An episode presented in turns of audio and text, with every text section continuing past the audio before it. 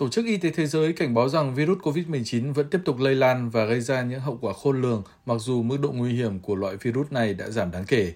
Người đứng đầu cơ quan y tế Liên Hợp Quốc Tedros Adhanom Ghebreyesus nhấn mạnh. Mặc dù dịch COVID-19 không còn là tình trạng khẩn cấp về y tế toàn cầu, nhưng loại COVID này vẫn lây lan, biến đổi và gây ra nhiều thương vong.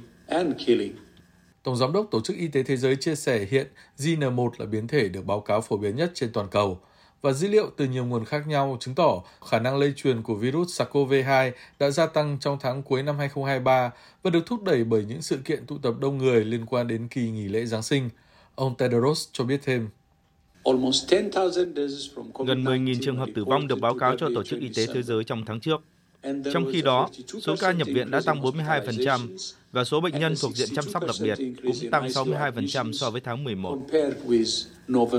Tuy nhiên, theo ông Tedros, những con số thống kê này chỉ dựa trên dữ liệu được ghi nhận ở gần 50 quốc gia, chủ yếu thuộc châu Âu và châu Mỹ, đồng thời khẳng định làn sóng lây lan vẫn tiếp tục gia tăng ở các nước khác mà chưa được báo cáo.